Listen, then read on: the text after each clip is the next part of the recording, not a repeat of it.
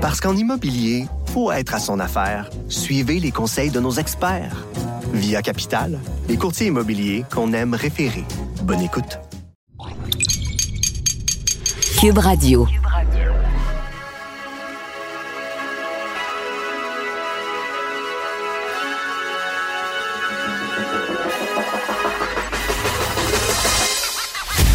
Jonathan Trudeau. Joe, Trudeau.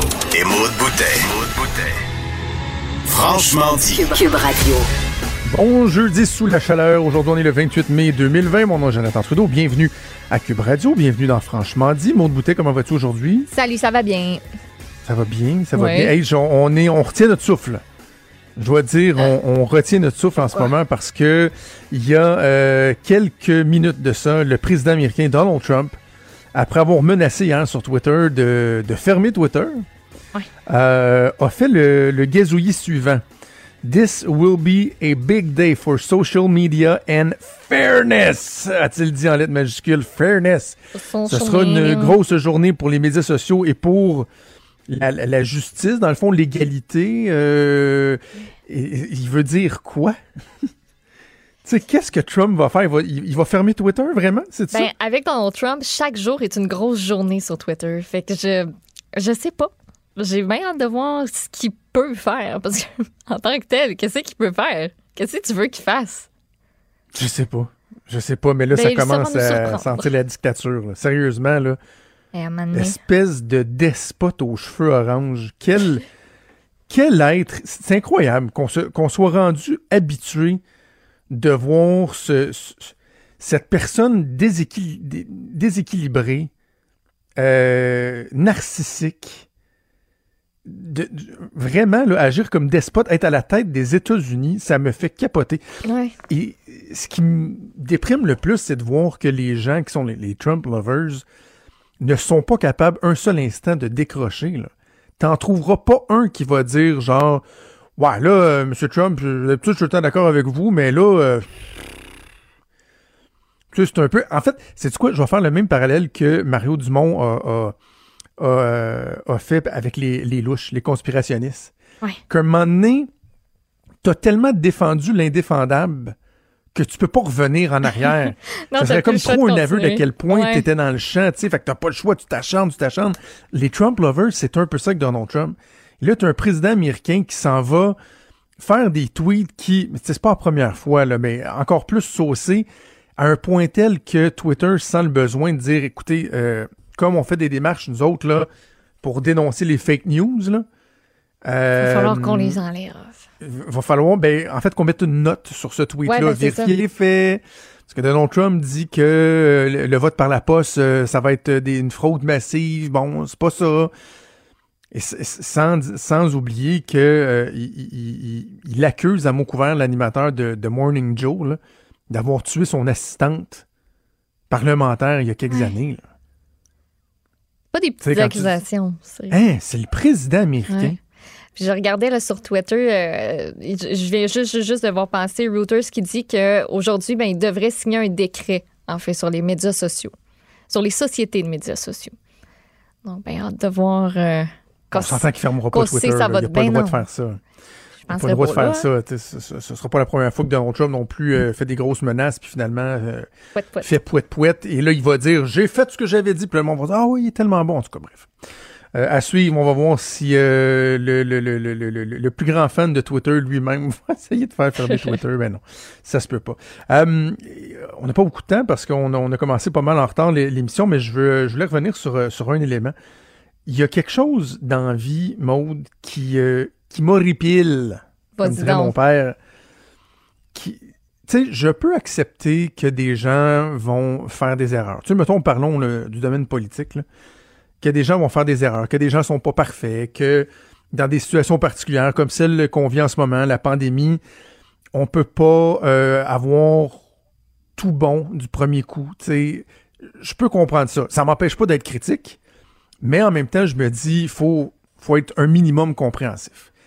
Mais ce qui m'horripile, ce qui m'écœure au plus haut point, c'est de me faire prendre pour un épée. Vraiment, là, dans ma personnalité, là, dans ma personnalité, je je suis capable d'avoir un bon caractère, mais quand j'ai l'impression qu'on me prend pour un épée ou qu'on nous prend pour des épées, pour des caves, je deviens, je deviens malin. Ça t'énerve. Et hier, j'écoutais euh, la période de questions, puis c'est la deuxième période de questions depuis euh, la rentrée parlementaire, et je réitère ce que je te disais hier, j'aime pas le ton très partisan du gouvernement. Les oppositions sont pas parfaites, mais de façon générale, je pense que leur but, c'est pas juste de prendre en défaut le gouvernement. Lorsqu'ils questionnent, par exemple, euh, le fait qu'ils ont pas bougé sur l'installation de climatiseurs. By the way, climatiseur, il me semble, c'est pas dur à dire. Là. Quand la ministre des. Aînés et le premier ministre disent des climatisateurs, là, je... je- Ouais. je- je- Ça, ça t'horripile. Ça c'est pas ça qui m'horripile, Ouais, mais ça, c'est comme des doigts sur un tableau. Ah, ouais. Les climatiseurs. Euh, je, je comprends que les partis d'opposition font leur travail. C'est peut-être pas agréable pour le gouvernement, mais ils font leur travail. Et le gouvernement répond avec beaucoup d'arrogance, je trouve. On a même vu hier, entre deux questions, euh, ben, en fait pas pendant deux questions, pendant une réponse de la ministre des Aînés, Marguerite Blais, on a vu le premier ministre Legault rire, là, ben... Il y avait du fun, là, tu riait de l'opposition. C'est parce qu'on n'est pas en train de parler des aînés qui crèvent les CHSLD, là, qui sont en train de mourir de chaud. Ah, ouais, Je m'excuse, monsieur le premier ministre, j'aime pas ça. Dans une autre réponse de Marguerite Blais, il était en train de jouer sur son téléphone, alors qu'encore là, on parle de quelque chose de très, très, très important. Bref, c'est même pas ça qui m'horripile. C'est que lorsque Marguerite Blais était questionnée sur euh, les, les allégations, sur les faits rendus publics par le propriétaire de... C'est quoi, c'est Loufroy à qui qu'on a parlé hier? Oui, Loufroy. Monsieur euh. Loufroy, donc. Oui, exactement, c'est ça. Monsieur Despatie qui installe euh, des climatiseurs dans les résidences pour personnes euh, âgées, dans les CHSLD, et qui disait qu'il avait envoyé une lettre le 7 avril, que cette lettre-là n'a pas eu d'écho, qu'il l'a relancée, qu'il a fait des appels, qu'un conseiller politique de Mme Blais a dit euh, Ouais, de toute façon, peu, importe ce qu'on va faire, les gens vont chialer, puis les gens vont mourir pareil. Et que finalement, on ramasse à être un mois en retard dans l'insta- l'installation de, de climatisation. La ministre des Aînés a osé dire à André Fortin du Parti libéral du Québec et ensuite à Harold Lebel du Parti québécois qu'elle trouvait ça bien épouvantable qu'il les questionne là-dessus parce que elle disait est-ce que vraiment vous vous vouliez qu'on aille installer des systèmes de climatisation dans les CHSLD alors qu'on savait pas si ça représentait pas un risque accru pour nos aînés? La circulation de l'air et Ouais. tout ça. Vous êtes donc bien irresponsable vous auriez voulu qu'on fasse ça Puis elle a répété si- la même affaire aussi en point de presse tantôt en ajoutant même il y a des familles qui n'avaient pas le droit d'aller voir leur- leurs aînés, ce sont leurs parents, les proches n'avaient pas le droit. Puis on aurait accepté que moi, là, je dise aux gens d'aller poser des airs climat- de l'air climatisé. c'est de la bullshit. C'est de la totale bullshit. Et, et je, et, ils ont été questionnés à un moment donné, puis je, trouve, je, suis, surpris que mes collègues des médias n'ont pas mis l'emphase là-dessus, mais euh, il y a une question qui a été posée à savoir, est-ce que vous nous confirmez donc que la santé publique, vous avez mis un avis défavorable sur la question de l'installation de climatisation euh, au mois d'avril, au mois de mai? Et ils ont répondu non. Il avait pas, ils ont dit non, mais dans le fond, ils disent, on se doutait qu'ils nous auraient dit non. Parce qu'ils nous avaient pas dit qu'on pouvait le faire, donc on a considéré qu'on pouvait pas le faire. On n'a pas eu le réflexe je m'excuse, c'est de la bullshit. Vous n'y avez pas pensé. Venez pas nous faire à croire que vous ne l'avez pas fait parce que vous craignez qu'il y ait une transmission. Vous auriez pu dire, regardez, on va être prévoyant parce qu'on sait qu'il y a un été qui s'en vient. On va installer tous les systèmes de, climatisation, mais avec une directive très, très claire au président des différents CHSLD, au DG, au, au président des CIUS, que d'aucune façon, ces systèmes-là peuvent être activés tant qu'on n'aura pas eu le OK. Mais on va être quand même prévoyant. On va les installer pour être prêts lorsqu'on aura le OK. C'est de la bullshit. Et c'est quoi, Maud? J'ai travaillé suffisamment longtemps en politique pour t'affirmer hors de tout doute la chose suivante. Là. Si c'était vrai ce que Mme Blais dit, ce que le premier ministre Legault dit, on aurait des échanges écrits, on aurait des notes de service, on aurait un mémo du ministère ou de la santé publique qui dit euh, il y a des gens qui nous ont sensibilisés au fait qu'il fallait procéder à l'installation de systèmes de climatisation. Malheureusement, par mesure de précaution, on ne pourra pas le faire pour telle, telle, telle raison. Or, ils ont rien. Ils font juste dire ben voyons, vous pensez vraiment qu'on aurait fait ça? Vous l'avez échappé. Puis de se réfugier aussi à l'argument de un virus. Elle l'a répété encore en point de presse tout à l'heure, Madame Blais. Le virus, c'était imprévisible. Ça, je comprends. C'est en effet, c'était totalement imprévisible. Puis on gère quelque chose qu'on n'a jamais géré. Mais avant ça, avant la pandémie, je peux pas croire qu'on n'avait pas de plan qu'on n'avait pas un calendrier de dire, bon, ben là, à tel moment, il faudrait commencer à regarder pour la climatisation et je peux pas croire que personne qui s'est pas dit, Hey, savez-vous, là, on est vraiment dans le gros jus et on est vraiment dans la marde même parce que nos CHSLD, ça va pas bien, mais qu'il n'y ait pas quelqu'un qui a eu le flash à un moment donné de se dire on est. Attends un petit peu. On va juste reculer là, en arrière, aller voir ce qu'on avait dans notre planning avant, juste pour être, pour être sûr qu'on voit venir les shots d'avance puis qu'on n'échappe rien d'autre. Parce que là, en ce moment, on l'échappe puis solide, puis il faut, faut se démarder maintenant, puis il faut faire ça rapidement. Mais avant ça, on avait d'autres choses qu'on savait qui s'en venaient. Ben, Maude, et qu'est-ce qui a caractérisé la saison estivale 2000, 2019? Un record de décès, Colin. Un record de décès, de décès suite à la chaleur. T'sais, non seulement c'est pas une nouveauté qu'il y a des canicules, qu'il y a de la chaleur l'été, que c'est humide au Québec, mais particulièrement, là, euh, il y a un an, ben en fait, il y a moins d'un an dans la dernière année, ce qui a marqué notre, notre été 2019, ça a été le nombre de décès dus à la chaleur, particulièrement dans des CHSLD, dans des résidences pour personnes âgées. Donc, ça devait déjà être sur le top de la liste. Ils l'ont juste échappé. Et, je, comprends que personne est, mal intentionné, mais à un moment donné, il y a des limites à vouloir se sauver le cul. Donc, moi, je le dis là, aux gens du gouvernement qui nous écoutent, là, qui vont avoir du monitoring, faites-moi la preuve, faites-moi la démonstration que ce que vous dites est vrai, que consciemment, vous avez retardé le début des installations de systèmes de climatisation parce que ça représentait un danger que la lettre envoyée par M. Despatie le 7 avril, tout de suite est montée, vous avez dit, non seulement on, sait que M. Despatie euh, a raison, mais on le savait déjà, on travaillait déjà là-dessus, puis on a même des, il y a des notes écrites, le ministère de la Santé publique qui nous disent, eh non, on peut pas faire ça, c'est un danger. Et si c'est le cas, euh, là, vous m'expliquerez comment ça se fait que vous n'avez pas pensé les installer en disant on les utilisera pas tant qu'on n'aura pas de besoin, ou qu'on n'aura pas l'approbation, ou qu'on n'aura pas la certitude que ça représente pas un danger accru.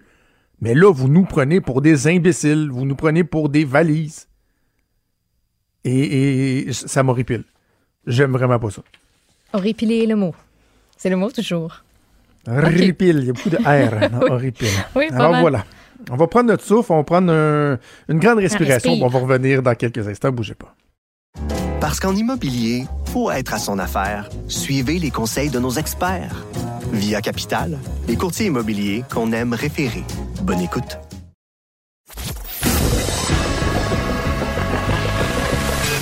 Franchement dit. Appelez ou textez au 187 Cube Radio. 1877 827 2346. Il y a une bonne partie des, euh, des, gens de l'industrie touristique qui ont poussé un immense soupir de soulagement hier suite à l'annonce de la ministre du Tourisme, Caroline Prou, de la réouverture euh, des campings, la permission de louer des chalets en cellule familiale. Ça, ça veut dire, montre que mon voyage de pêche annuel c'est le trois jours que je prends pour moi. J'adore ma famille, c'est pas que j'aime pas ça avec ma famille, mais il y a trois jours dans l'année où je pars avec un ou deux de mes chums à chaque année, puis on va trois jours à la pêche. Hein, il n'y en aura pas cette ben, année. C'est quoi? Le séjour de pêche de Marjo a été annulé. T'es-tu sérieuse? Ils ont annulé leur euh, séjour de pêche. Ben, il y allait avec mon cousin, fait que deux cellules familiales, ils ont deux ah. petites filles. Pauvre Marjo. Ben salutations, euh, salutations à ta mère. On en profite pour saluer ta mère. Bref, mais euh, donc, il y a des gens qui ont poussé un, un soupir de soulagement, mais les restaurateurs, eux, demeure, demeure inquiet. Bon, là, j'ai vu là, que euh, la ministre du Tourisme ce matin à LCN a dit que ça s'en venait bientôt, qu'il y aura des bonnes nouvelles pour euh, les restaurateurs. On le souhaite. On va discuter donc de la situation avec mon ami Jonathan Ola, qui est euh, copropriétaire du restaurant L'Atelier sur la Grande Allée et qui est président d'Action Promotion Grande Allée, donc qui représente les commerçants de cette artère essentielle à Québec. Salut Jonathan. Bonjour Jonathan, comment ça va? Moi, ça va bien. Toi, comment ça va? Comment ça va le, moral? Je sais que, entre autres, au début de la pandémie, on, s'échangeait, euh, toi et moi, et euh, vous vous en faisiez beaucoup pour euh, le moral de vos employés là, qui étaient un peu dans, dans le néant et tout ça. comment ça se passe maintenant? Comment ça va aujourd'hui? Ben, c'est sûr que nos, nos, nos, employés, oui, euh, nous, nous tiennent très, très, très, très à cœur. Dans notre cas, tu le sais que c'est près de 150 personnes avec l'atelier Ophéliac, malheureusement, que, euh, qui, sont, qui sont au chômage pour l'instant. Euh, on, on, prend communication le plus souvent possible avec, euh, avec le plus de monde possible pour tâter le pouls, mais tu sais, je pense que dans l'ensemble de, de, nos employés donc, ont pu bénéficier des prestations qui, qui ont été fournies par l'État, donc ça, ça, ça, aide au moins à, à sécuriser. Puis ils savent dans notre cas que euh, euh, que, que l'atelier Ophélia vont réouvrir euh, dès que possible et qu'on est en train de se préparer pour ça. Euh, tiens, vu que tu parles des prestations, je te, lance là-dessus tout de suite. Là, euh, bon, dans, plusieurs secteurs d'activité, on a craint les effets pervers de la PCU, de la, PCU euh, étudiante, et on, a l'impression qu'il y a des entreprises qui qui ne se sont pas dirigées vers la fameuse subvention salariale là, de, de, 75% permettant la rétention d'un bon nombre d'employés. Dans votre cas, lorsque vous anticipez la relance, est-ce que la PCU, c'est quelque chose que vous craignez ou est-ce que la subvention salariale, ça aurait été quelque chose de favorable pour vous? Je pense que dans l'ensemble, dans l'ensemble, c'est favorable. Euh, c'est sûr qu'on a quand même une, une, partie de, de, de, nos équipes qui est, qui, qui, est justement des étudiants, parce qu'on a quand même une partie de temps partiel. Euh, ça reste un très bon travail étudiant, la restauration, tu le sais très bien. Euh, mais tu le, le, plus de la moitié reste reste des temps pleins puis des gens de métier. Euh, donc, je suis pas du tout inquiet pour cette partie-là. Après, c'est sûr que tu est-ce que est-ce qu'on aura des surprises? Ça se peut. Euh, on verra, on verra, on verra sur place. Mais tu pour bien connaître nos, équipes, il y en a beaucoup qui ont plus des fourmis dans les jambes et qui ont hâte de, qui ont hâte de pouvoir reprendre le travail, je te dirais. Ben, justement, parlant de, du fait que vous avez hâte de reprendre le travail, euh, et, là, je parle aux, copropriétaires de l'atelier puis de l'Ophélia, mais aussi aux représentants des commerçants de la Grande Allée. quel est le le, le, le, le, mode de pensée, où se situent les, les, gens que tu représentes par rapport à la séquence? Y a-t-il un sentiment d'injustice de dire, ben voyons, là, tout est en train de rouvrir, pourquoi nous, on peut pas? Ou en même temps, vous comprenez que, bon, euh, votre activité, c'est une activité de proximité, euh, c'est difficile d'avoir des mesures optimales. Où vous vous situez en ce moment? Ben, je pense que tu sais, c'est, on peut parler un peu d'impatience, oui, mais de la compréhension, par contre, en même temps, euh, c'est une réalité.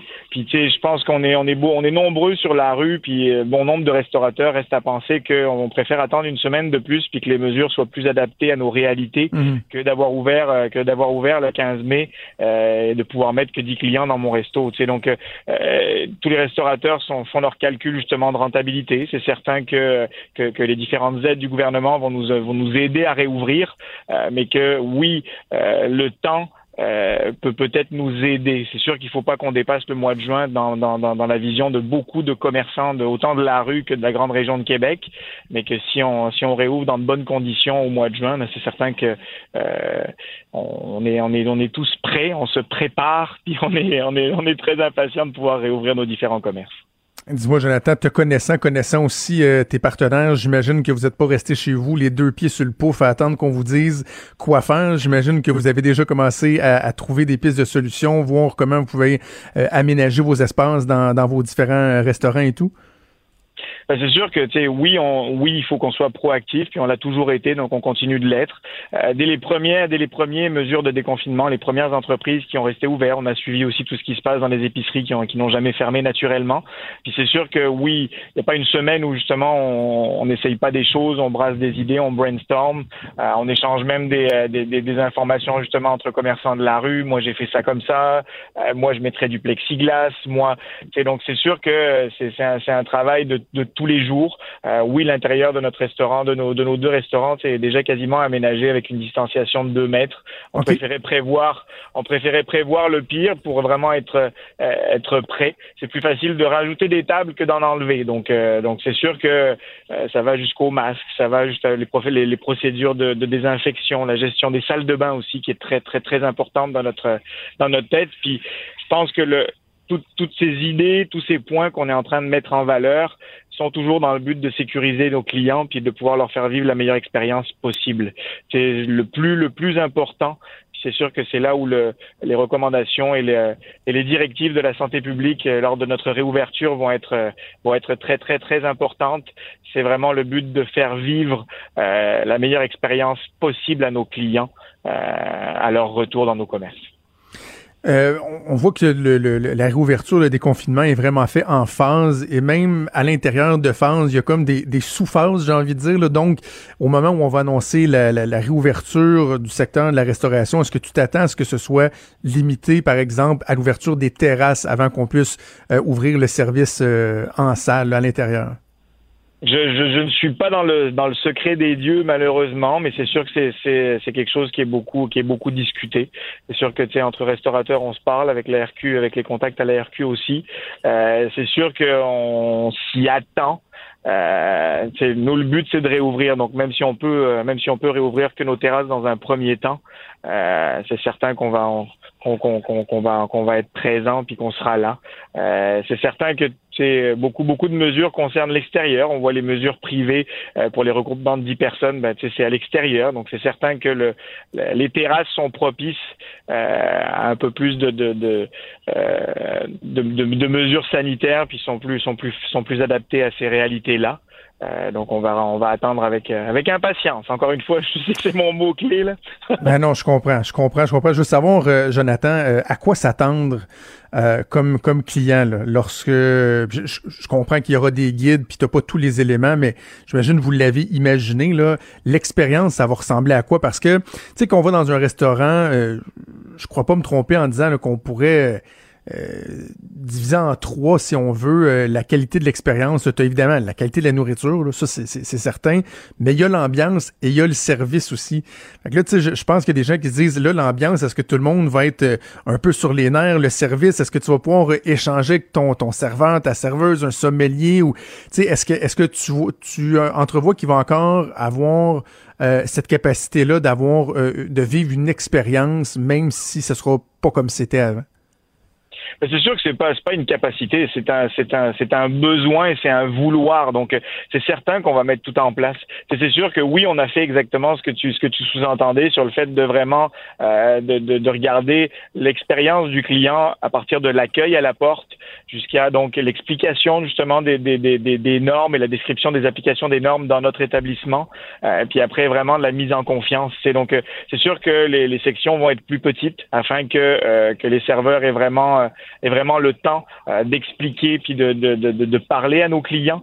Euh, c'est sûr qu'il y aura, il y aura très peu de, de très peu ou pas de, de, de différences de personnes qui vont qui vont s'occuper justement de, de, nos clients. Donc, on mhm. parle d'un serveur qui va vraiment prendre en charge 100% euh, de la table. on avait des suiteurs, on avait des commis. Peut-être que ça va être juste le serveur qui va réellement s'occuper de ses clients, donc euh, au moins afin de, de, de, bien le rassurer, de bien lui expliquer euh, toutes les normes et toutes les mesures qui ont été mises en place pour qu'il passe une belle soirée, parce que c'est sûr que toute la mise en confiance, le conditionnement de nos clients va justement euh, jouer pour la, la, qualité de l'ambiance, tant en terrasse qu'à l'intérieur du restaurant. Donc euh, le but c'est vraiment justement de rassurer, le but c'est vraiment d'expliquer tout ce qu'on tout ce qu'on a mis en place justement pour servir pour servir nos clients dans, dans les meilleures conditions je pense qu'après justement l'ambiance euh, l'ambiance va venir naturellement avec euh, avec toutes les mesures puis avec la, la sécurisation de nos clients. On parlait des terrasses. Vous, cet hiver, vous avez eu un concept quand même le fun où vous aviez comme trois bulles sur, euh, sur la terrasse à l'extérieur cet hiver. C'était chauffé, puis les clients étaient assis en dessous de ça et ça te faisait une expérience gastronomique euh, quand même assez unique. Est-ce que c'est quelque chose que vous pourriez ramener? Parce qu'on s'entend que c'est pas mal euh, distanciation sociale. Là, on a une cote de 100% je pense. Écoute, on en a on en a parlé encore cette semaine, on en parle tout le temps. C'est sûr que les trois les trois dômes justement qu'on avait mis en place, c'est la, la, fameuse bulle de bulle au cerveau de Fabio qui s'est qui l'a mis en place. Puis tu sais ça, ça, ça a donné un succès euh, euh, immense pendant tout l'hiver. On y a pensé, euh, on les a toujours. Euh, mais c'est sûr que le, le, le, la chaleur, les chaleurs qu'on connaît en été, euh, reste un obstacle. Donc, euh, tu sais, je pourrais pas climatiser un dôme transparent, c'est quasiment euh, un sacerdoce. Euh, donc, euh, tu sais, d'enlever quelques bulles, on y a même pensé d'enlever quelques quelques carreaux, tu sais, afin de ventiler un peu plus. On est allé jusque là, oui, on y a pensé.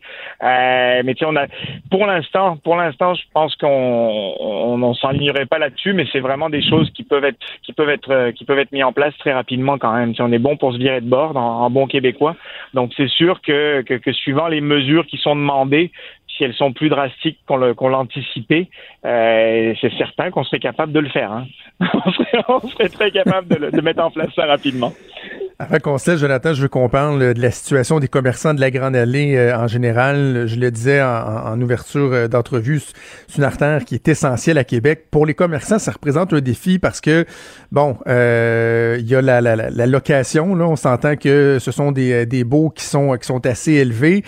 Et là, au-delà de la rentabilité des opérations, de par euh, le fait que vous ne pourrez pas être à pleine capacité, il y a aussi des, événements qui seront pas là. Je pense au Festival d'été de Québec, euh, à l'ouverture des terrasses, c'était des éléments, des, événements qui étaient essentiels pour la rentabilité. Jusqu'à quel point il peut y avoir des commerçants qui sont en danger, puis quelles solutions pourraient euh, être mises de l'avant. On a vu, bon, à Montréal, des endroits qui parlent de la possibilité de rendre des artères piétonnières à certains, euh, à certains moments pour favoriser la circulation, l'afflux de, gens, de, touristes éventuellement lorsque ce sera possible. Est-ce que ça, c'est le genre de solution que vous envisagez? Ben, c'est sûr que si on revient d'abord sur le sur le côté événementiel, c'est certain que quoi qu'il arrive, l'année 2020 euh, pour l'ensemble des commerces de la rue, euh, on n'aura pas les mêmes chiffres d'affaires que les que les années précédentes, ça c'est certain. Puis c'est tout le monde tout le monde le sait. On n'a pas eu encore le temps de faire de, de, faire de vrais calculs parce que de toute façon les calculs dans les derniers mois pour les trois quarts des commerces, on parle de euh, d'un de, revenu proche de zéro ou de zéro. Euh, donc c'est sûr que les, les, les, pertes au niveau revenu en tout cas sont énormes. dans un dans, dans un second temps, c'est sûr que la la, principale force avant même le festival d'été, avant même, euh, même l'ouverture des terrasses, en est, un, est un bon exemple, c'est que ça a toujours été nos terrasses. C'est Grande Allée, c'est une rue d'ambiance, c'est une rue de terrasse, c'est une rue que les gens, euh, sur laquelle les gens aiment venir se promener autant que venir prendre un verre et manger sur nos différentes terrasses. Puis oui, euh, comme tu le dis, il y a beaucoup de de municipalités, beaucoup de villes au Québec qui ont, déjà travaillé, qui travaillent sur des projets tels que celui-ci. Oui, on est très actif avec Action Promotion Grande Allée, avec avec la ville, le développement économique et les grands événements, afin justement de mettre en place vraiment une, toutes les conditions gagnantes sur sur la rue, euh, y compris euh, les, les, le fait d'évoquer le fait de la de la rendre piétonne à certains à certains moments. C'est des discussions qu'on a en ce moment avec la ville. Puis ils sont très très ouverts, très collaboratifs. Je pense que la, toute la toute la ville et ses commerçants ont tous on a tous intérêt tous ensemble à relancer l'économie puis à relancer la vie dans notre centre-ville. Euh, Grande Allée en est un, un, très bon exemple. Et donc oui, on est on travaille très activement sur, euh, sur, sur justement des projets, des, des projets de rue piétonne, plus précisément. Ma dernière question, qu'on pourrait appeler la question qui tue quand même, il faut parler des choses importantes. Cet hiver, moi, j'ai gagné le Grand Prix du jury euh, au Mardi Gras à l'atelier. Est-ce que, lors de la réouverture des terrasses, on pourra savourer un faux daiquiri, le drink élaboré par euh, Laurence Deshaies et moi? J'espère bien. C'est sûr qu'on est. Euh, tu, tu, nous, tu nous ouvres. C'est la question principale. En fait, tu aurais dû commencer par cette question, Jonathan, tant qu'à moi. C'est bien, j'aurais dû. Tout le reste de l'entrevue euh, n'était que prétexte. Okay, pour se rendre jusque-là. Ben oui. Mais tu sais, pour revenir sur l'événement, honnêtement, si on a encore un peu de temps, c'était tellement exceptionnel. Tu sais, puis je te ah remercie encore, Jonathan, euh, énormément. Euh, non seulement d'avoir embarqué, mais la manière dont as embarqué, la collaboration, puis tu sais, le, le, le euh, la chimie même, tu sais, que vous avez eue avec Laurence, c'est retranscrit dans le cocktail. Puis tu sais, on était, on est, on est, on est. Puis t'as de quoi être très très fier, euh, Laurence, Laurence et toi, de de, de, de ce que vous avez fait. Oui, c'est certain que le, le, euh, le votre cocktail sera présent sur la carte. On est en train, justement, on est rendu à cette étape-là au niveau de, de, de l'atelier d'Ophélia, c'est vraiment de, de, de regarder les, les menus, c'est autant sur euh, le côté boisson que sur le côté nourriture. Euh, on est en train de, de, de, de travailler activement là-dessus. Est-ce qu'on va garder autant de plats? Est-ce que justement on va euh, on va devoir optimiser le fait qu'on ne ben pourra pas forcément donner de menu papier? On va travailler plus avec notre site web naturellement. Donc c'est sûr que c'est des choses, mais oui, on oubliera, on n'oublie pas ton cocktail, puis on ne veut pas l'oublier. c'est certain que la, première semaine, Jonathan, là, c'est un rendez-vous. La première semaine, tu viendras prendre un, bon tartare avec avec ton cocktail, ça c'est obligatoire. Je, je, je viendrai chercher chez vous s'il le faut. Parfait, Jonathan. On a hâte d'aller à l'atelier, on a hâte d'aller à l'Ophélie. On va attendre les bonnes nouvelles, puis on se revoit très bientôt, euh, j'en suis certain. Merci, Jonathan. Là. Merci à vous. Bonne journée à tous. Salut. Parce qu'en immobilier, pour être à son affaire, suivez les conseils de nos experts. Via Capital, les courtiers immobiliers qu'on aime référer. Bonne écoute. Franchement dit. Jonathan Trudeau. Et Maude Boutet. Appelez ou textez au 187 Cube Radio. 1877 827 2346. Cube Radio. Cube Radio. Au tout début de la pandémie, on a compris qu'il y a bien des choses qui seraient différentes, euh, évidemment dans tous les commerces, mais je pense mhm. aux épiceries, là, notre façon de faire l'épicerie, des facilités qu'on avait. Tu sais, je pense par exemple à la, euh, la limitation de l'usage des plastiques uniques ou euh, les épiciers qui voulaient bannir les sacs en plastique. On a tous compris que devant la situation actuelle, ça prenait des mesures particulières et qu'il y a des éléments qui seraient reportés dans le temps ou qui seraient suspendus. La consigne fait partie de ça. C'est pas le temps d'apporter tes canettes, tes bouteilles, de manipuler ça, peser ces pitons, rester en dedans. C'était suspendu. Et là, il y avait un problème, puis on, le comprend, qui était réel, notamment pour les, brasseurs de bière. Ils ne pouvaient pas récupérer leurs bouteilles de bière à cause que ne pouvaient plus laisser les, caisses, les caisses vides.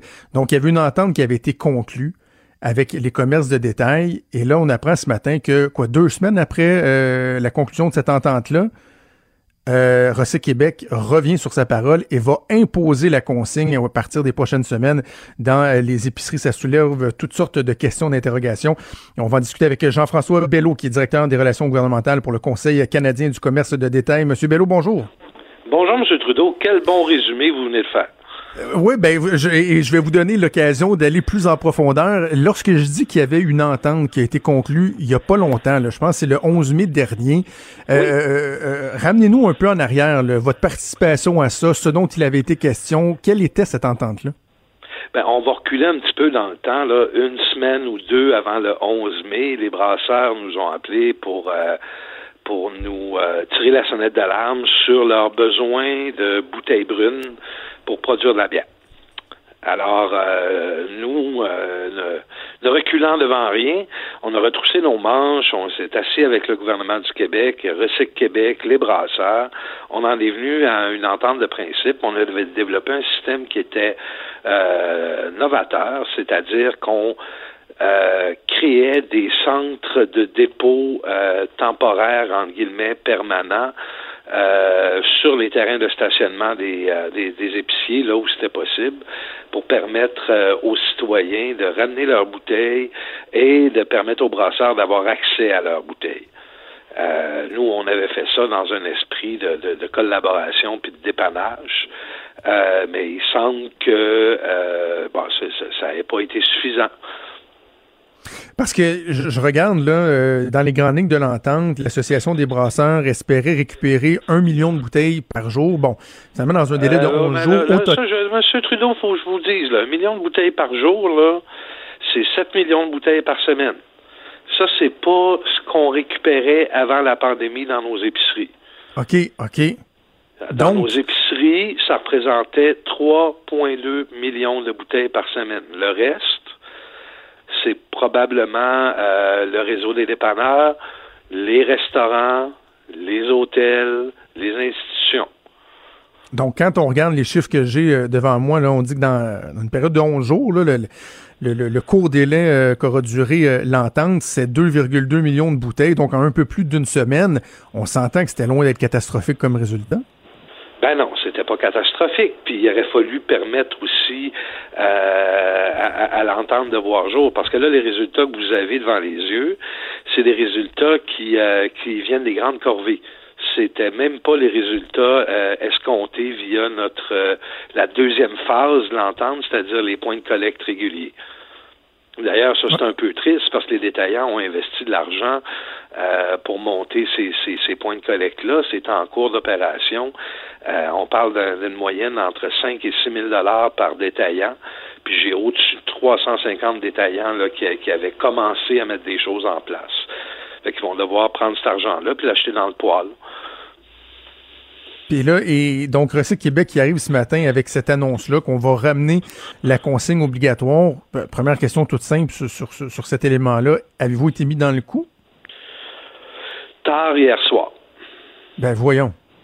Tellement, euh, écoutez, M. Trudeau, tellement que euh, hier en journée, on avait un appel de conférence avec le ministère des Affaires municipales, le ministère de l'Environnement, pour euh, régler une des parties de l'entente de principe que le gouvernement n'avait pas encore livré.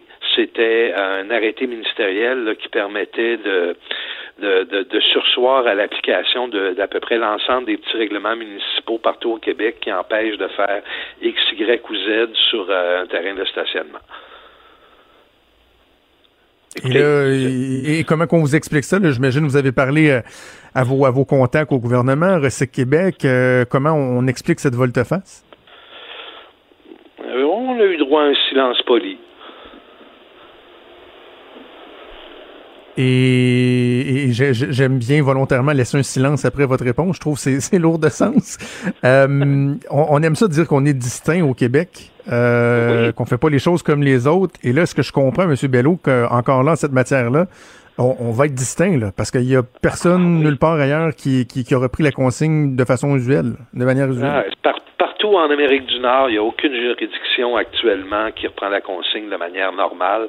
Même en Ontario, où le, système de consigne est contrôlé à 100% par les brasseurs, incluant les bouteilles de vin, les bouteilles d'alcool, euh, les bouteilles de bière, euh, ils, ne sont qu'à 50%.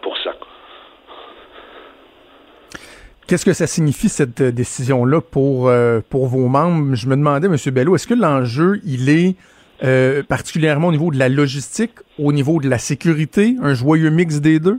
Ben, c'est un enjeu de distanciation sociale. On, va se le dire actuellement.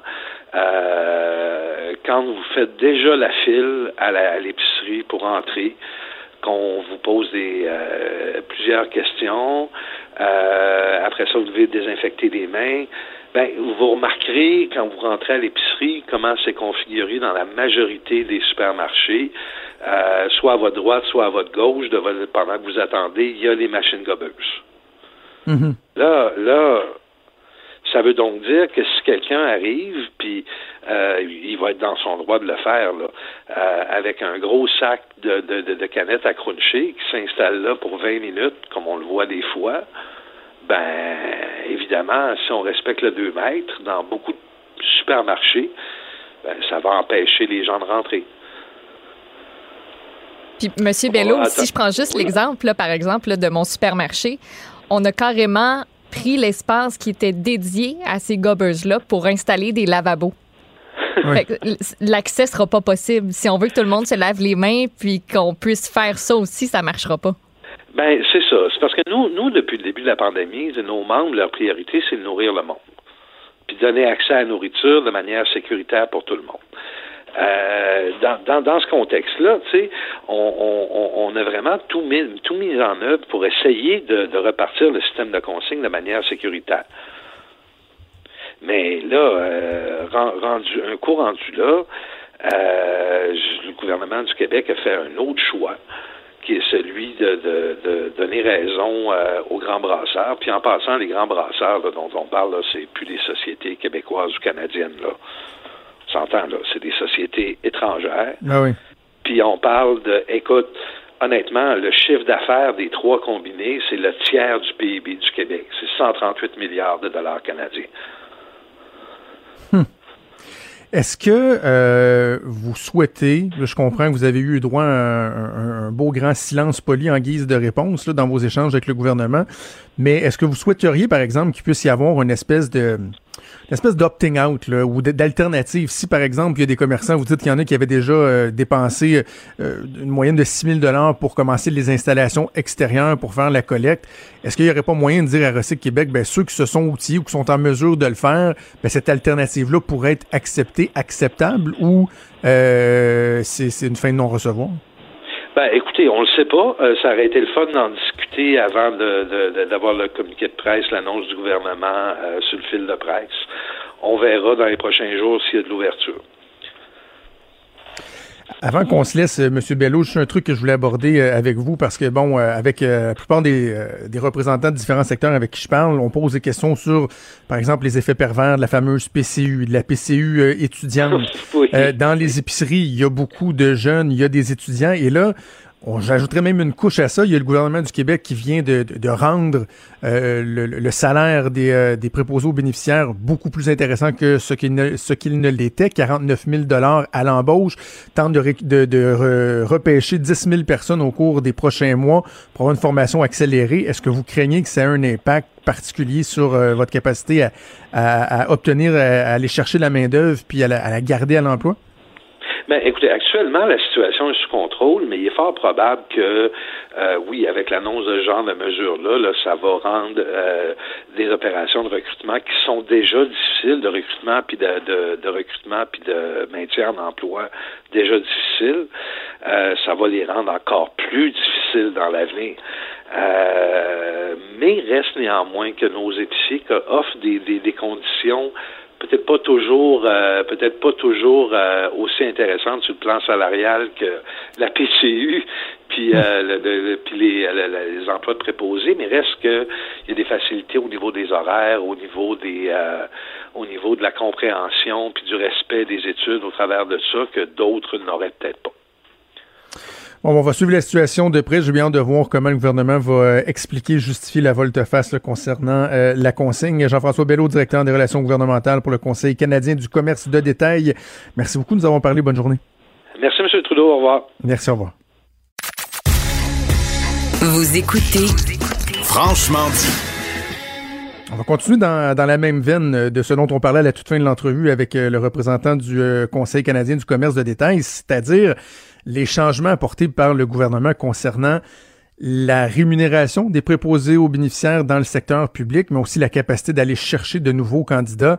Donc, on le rappelle, avec les ajustements salariales qui sont proposés, on parle d'une hausse de 18% On parle donc d'un salaire à l'embauche qui va avoisiner les, les 50 000 par année, 26 de l'heure. Et là, François Legault qui en a rajouté hier en disant, ben, écoutez, on a besoin de 10 000 employés dans nos CHSLD, donc on va offrir une formation accélérée de trois mois, une formation rémunérée. Mm à hauteur euh, très, très, très, très, très, très intéressante pour ensuite euh, entrer en emploi. On comprend la volonté d'être prêt pour la deuxième vague, mais en même temps, quand on déshabille un pour habiller l'autre, est-ce que les résultats ne seront pas euh, ne seront pas difficiles pour certains secteurs d'activité? Et c'est le cas des résidences privées pour les aînés. On va en discuter donc avec Geneviève Paris, qui est directrice générale de deux résidences privées pour aînés sur la rive sud de Québec. Et Madame Paris, bonjour. Bonjour, Catherine Paris. Bonjour. Catherine, mon Dieu, j'avais Geneviève devant moi. Désolé, Madame Paris. Euh, écoutez, normalement, là, je devrais vous dire, craignez-vous qu'il puisse y avoir des effets pervers pour vous, mais là, quand on regarde le fossé immense qui va se creuser, quand on parle d'une différence salariale pratiquement du simple au double, j'ai davantage envie de vous dire que ça peut pas faire autrement, là, que vous, vous risquez de manger une méchante claque. Là. Vous avez tout à fait raison. c'est la vague qui va nous, nous, nous frapper, va être, va être immense, euh, comme euh, la différence de salaire qu'ils ont actuellement versus euh, ce qui est offert, ce qui a été offert hier par M. Legault. En fait, je, serais porté à vous dire qu'on dirait qu'on transfère le problème des CHSLD, du manque, du pénurie de main-d'œuvre dans les RPA. Là, du, c'est comme ça que je le vois un peu. Là. Parce que normalement, quel est votre avantage par rapport euh, au CHSLD? Parce que, bon, dans les résidences privées, là, je, pense ne pas me tromper, Mme Paré, en disant que déjà les salaires étaient quand même inférieurs à ce qui était offert dans le public, mais il peut avoir différents euh, avantages par rapport au, milieu de travail, euh, aux conditions qui sont peut-être moins précaires des aînés, etc. C'était quoi vos arguments de vente auparavant? Ben exactement. Plusieurs euh, préféraient venir travailler au privé dû à la souvent à la lourdeur de la tâche. Je veux, veux pas.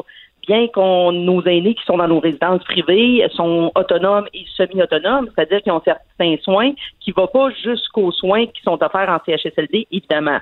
Par contre, euh, les heures de travail sont plus allégées, euh, le, le, le, le, travail en tant que tel est, est, est souvent un peu moins lourd qu'en CHSLD, mais ça reste que c'est, c'est le même travail de préposer, que ce soit à un endroit ou l'autre.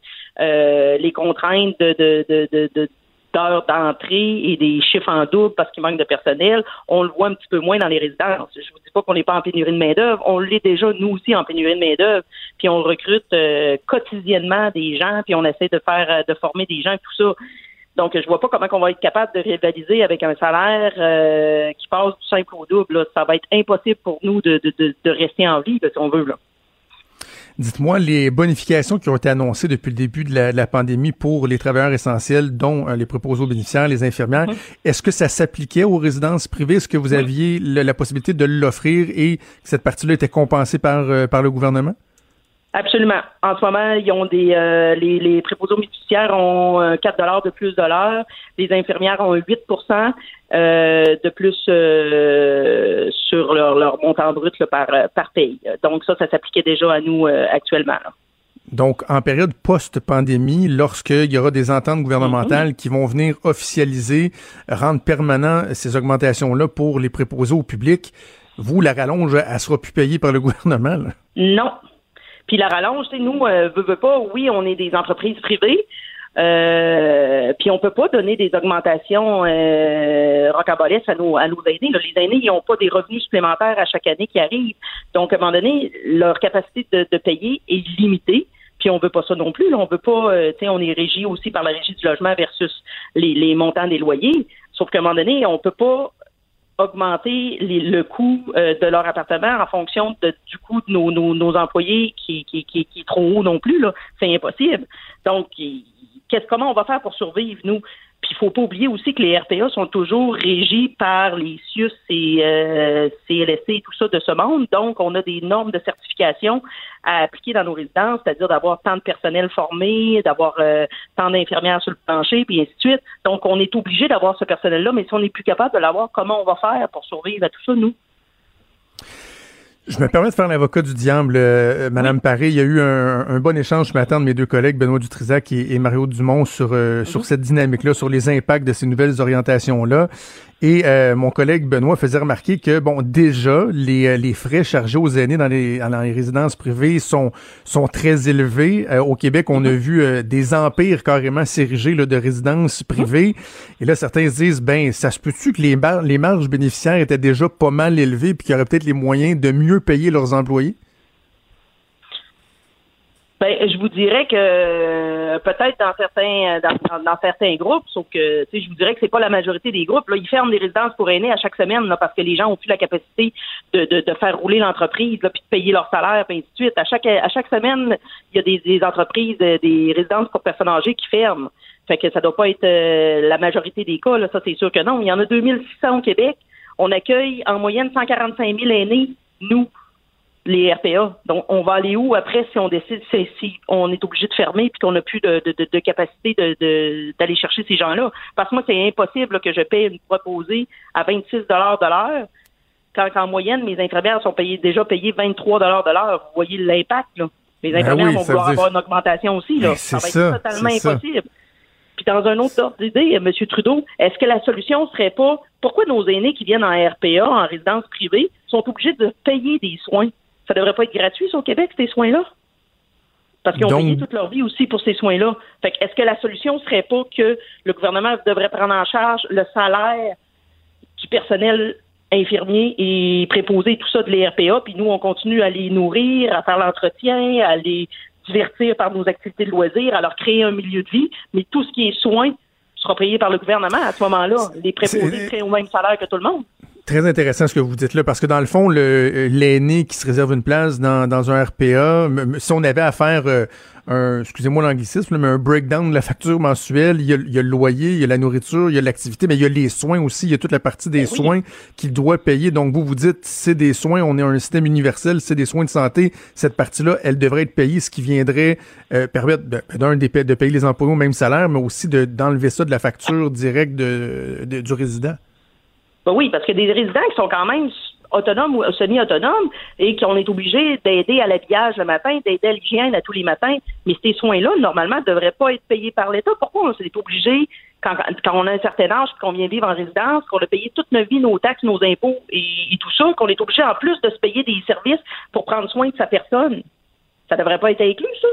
Ouais je pense que c'est une réflexion à avoir. Fait que si on n'est pas augmenter toutes les, les, les, préposés, les infirmières, parce que c'est sûr que les infirmières vont suivre par la suite, le monsieur, c'est sûr, sûr, sûr, sûr, ils laisseront pas mhm. une préposée qui va avoir trois mois de formation versus une infirmière qui a trois ans de formation, qui doit payer un permis à l'ordre des infirmières, qui est imputable de ses gestes, à être payée sous le salaire de, la préposée.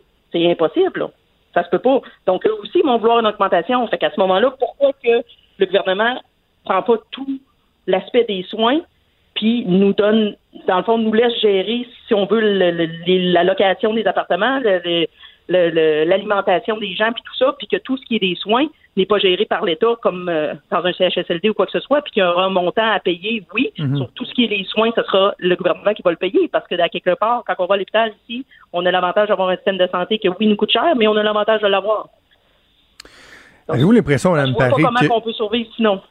Oui, c'est intéressant, c'est intéressant. Avez-vous l'impression que, euh, comme le dit la, la, la, la fameuse expression, on n'est pas en train de, de, jeter le bébé avec l'eau du bain euh, lorsqu'on parle des résidences en général? Puis c'est le Mhm. gouvernement qui dit qu'il veut nationaliser tous euh, les, les CHSLD. Et là, l'espèce de perception, on dirait, qui se dégage, c'est que dès que le privé est impliqué dans les soins des aînés, euh, ça équivaut à, à, de mauvais soins, à de mauvais résultats. Or, les CHSLD publics, là, euh, ça n'a pas été liable non plus. Là. Et dans Voilà. les RPA, on se rend compte qu'au niveau privé, j'avais fait une entrevue avec une collègue de- d'un de, vos, vos compétiteurs il y a quelques semaines Mhm. de ça, qui disait on oublie de dire que nous, les RPA, là, de façon générale, ça se passe plutôt très bien. Là.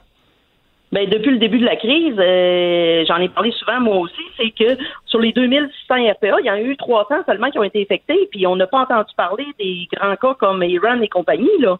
On n'en est pas là du tout. Fait que les, à quelque part, les RPA, on ne doit pas être pire que ça. Là. Nos milieux de vie sont sécuritaires. Euh, les gens euh, ont écouté les consignes. On a mis des choses en place pour être sûr qu'ils soient protégés. Puis c'est le cas. Puis encore aujourd'hui, on se bat quotidiennement parce qu'ils ont le droit, de, évidemment, de sortir comme tout le monde, d'aller voir leurs proches. Mais on se bat quotidiennement quand ils reviennent. On fait les tournées pour être sûr qu'ils se lavent les mains, qu'on les protège le plus possible, les masques, les ci, les ça. Donc, pense que les RPA, on a fait notre job, on a fait une belle job, que, malheureusement, souvent, les CHSLD, ça a apparu un pas mal pire que nous autres. Là. Ça, on oublie de le dire. Puis là, on dirait que par l'annonce que M. Legault fait, il va venir nous tirer le tapis en dessous des pieds puis venir nous chercher nos employés, que nous, souvent, sont très fidèles, nos employés dans nos RPA, pour les amener, oui, en CHSLD, mais après ça, nous, on va faire quoi? Fait qu'il va avoir le beau jeu à quelque part pour prendre le flambeau puis faire ce qu'il y a à faire avec les RPA, mais est-ce que c'est vraiment le le choix, le, le, le, le, le choix idéal, puis c'est vraiment la, la, chose à faire? Je me pose des questions. Bien, bien hâte de voir ça. Bien, bien hâte de voir ça. Je comprends que la situation euh, est préoccupante pour vous. On va suivre ça de près. Catherine Paré, donc, euh, vous êtes directrice générale de deux résidences pour euh, personnes aînées sur la rive sud de, de, Québec. Merci beaucoup. Nous avons parlé. Bonne chance pour la suite. Merci beaucoup, c'est Bonne journée. Merci, Madame Paré. Maude, j'écoutais Madame Paré parler, puis je me faisais la réflexion. On a parlé de, de Radio-Canada dans les dernières semaines, mm -hmm. qui fait une espèce de concurrence déloyale aux entreprises médiatiques privées qui, elles, voient leur revenu publicitaire euh, diminuer. Puis pendant ce temps-là, Radio-Canada offre des packages favorables et bien agressifs. C'est drôle, hein, mais c'est un peu la même image que je me fais par rapport à la situation actuelle. Tu sais, là, tu as des résidences pour euh, personnes aînées qui sont privées, qui vont se ramasser à compétitionner contre l'État qui, elle, va dire, regarde, nous autres, là, money is no object, on va rajouter de l'argent, on va rajouter de l'argent, puis savez-vous quoi? En plus, régime d'épargne, retraite avec nous autres, etc. Et là, t'as as ces gens-là qui disent, eh, voyons comment... Tu sais, je vais être bien clair, là, euh, Benoît, euh, le, le collègue Benoît Dutrisac est loin d'avoir tout faux lorsqu'il parle de résidences, qui, de, de, propriétaires de résidences qui se sont enrichis. C'est un moyen temps, là, tu sais, des millionnaires de ce monde, mais c'est mm -hmm. pas tout ça non plus, les résidences. Et comme de l'autre côté, notre collègue Mario Dumont faisait, remar faisait remarquer, mettons que tu te dis, OK, ils pourraient réduire leur marge bénéficiaire de, de 5-6% ce qui est déjà énorme, pour essayer d'augmenter un peu le salaire des, des, préposés. Ils peuvent jamais doubler, hey, carrément doubler le salaire, puis là, ajuster le salaire des infirmières. Des... Ça arrivera pas, là. À un moment donné, ça n'arrivera juste pas, là. Exact, mais tu sais, c'est comme, on dirait comme une avalanche, tu sais, ça commence tout petit, là, puis rendu à la fin, là, c'est énorme parce que tu pars au début, tu, tu, penses que tu fais la bonne affaire, mais après ça, tu as tellement de choses à régler Exact. pour que tout s'assemble, pour que le casse-tête, là, au final, là, tous les morceaux, là, ça fit, ça se tienne. Exact. Puis présentement, ben là, on a cette- ce beau gros morceau-là auquel il faut arrimer toutes les autres affaires, mais ça se fait pas tout seul. C'est quand même, c'est quand même compliqué, puis il va y avoir de sérieux défis à affronter, Absolument. à surmonter. Absolument. Puis en même temps, tu dis la solution idéale, est-ce qu'elle existe? Non. C'est pour ça que c'est pas évident de gouverner. C'est pour ça que je riais tantôt en parlant avec Richard Martineau, que quand Dominique Champagne nous dit pour la transition énergétique, il faudrait faire un comité de sages avec Boucan Diouf à sa tête. tu sais, je, je l'adore, Boucan Diouf. Là, il me fait réfléchir, il me fait rire. Mais, est-ce que c'est lui vraiment qui pourrait penser à tous les tenants et aboutissants de chacune des orientations. C'est pas évident gouverner. Tu sais, gouverner, c'est faire des choix. Faire des choix, c'est de déplaire. C'est ça la réalité. J'aille pas ce que Mme Paré disait. Là. La- euh, pourquoi la portion des frais de san- des soins de santé dans des résidences privées ne serait pas déboursée par le gouvernement? Si tant est que le gouvernement est pas fâché là, que les, les- les, les aînés puissent aller dans des résidences privées puis payer de leurs argent, de leur fonds de pension parce qu'ils sont semi-autonomes, mais qu'il y a une petite portion de soins de santé qui leur est offert, qui est nécessaire. C'est peut-être pas inintéressant comme euh, discussion. Bref, j'ai l'impression qu'on n'a pas fini de parler de ça. Puis, oui, il faut augmenter ça des préposés aux bénéficiaires. Je, je, termine là-dessus. Il n'y a, personne qui dit le contraire.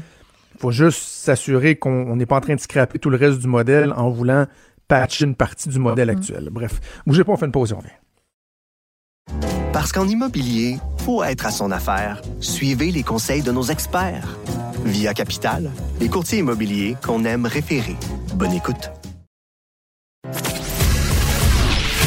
Il est franc et nuancé. Jonathan Trudeau.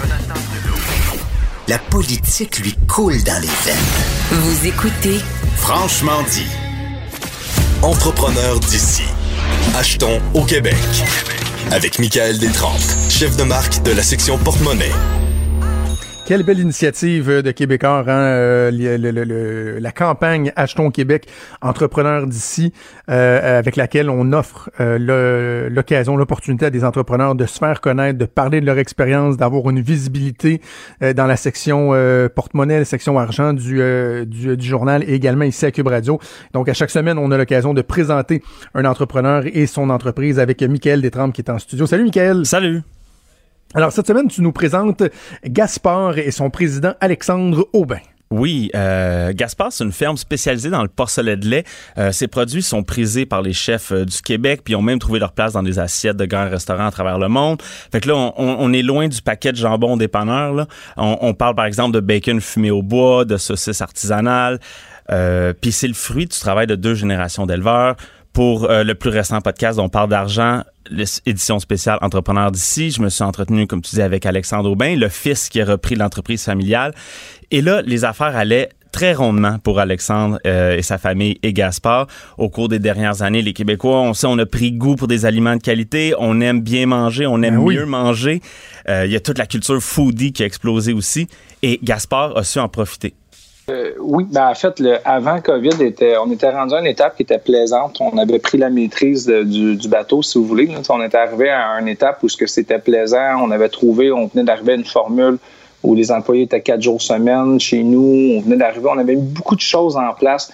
Euh, 95% du marché, c'est la restauration. On va de l'avant dans ça. les, les les, les, les pour l'anglicisme, désolé, mais les forecasts étaient bons, les prévisions étaient bonnes, on était dans une ligne qui était vraiment agréable. on avait fait ce qu'on voulait faire. Tu disais donc, euh, Gaspard, leurs aliments, leurs produits sont prisés au Québec, mais c'est intéressant de, de, et tu l'as mentionné, mais revenons là-dessus qu'il n'y a pas juste au Québec là, que se sont fait euh, un nom qui était qui était reconnu à l'extérieur de nos frontières aussi. Ben effectivement, euh, Alexandre me parlait justement aux États-Unis, au Japon euh, et aussi là, dans, dans les grands hôtels des Caraïbes. c'était hmm. des gens, il y avait des clients, des chefs là, qui, qui faisaient partie de leur carnet de commandes. Puis même selon Alexandre, il n'était pas rare que leurs produits se trouvent sur les menus des établissements là, qui figurent souvent parmi les, les palmarès des meilleurs restos, tu sais, qu'on voit en ligne souvent. Oui, oui. Mais là, la COVID arrive. Euh, puis on s'entend avec la fermeture des restaurants, c'est 95% du chiffre d'affaires qui s'évapore en une journée. Donc, Alexandre nous a expliqué comment euh, ils se sont rapidement revirés de bord pour s'attaquer au marché des particuliers, puis aussi essayer de garder l'entreprise à flot. Je pense qu'on s'était euh, préparé sans le savoir à, pouvoir faire face à des choses plus grandes que, qu'on pensait. Mais quand la COVID est arrivée, euh, on s'entend, c'était le 13 mars, nous autres, on a un meeting général.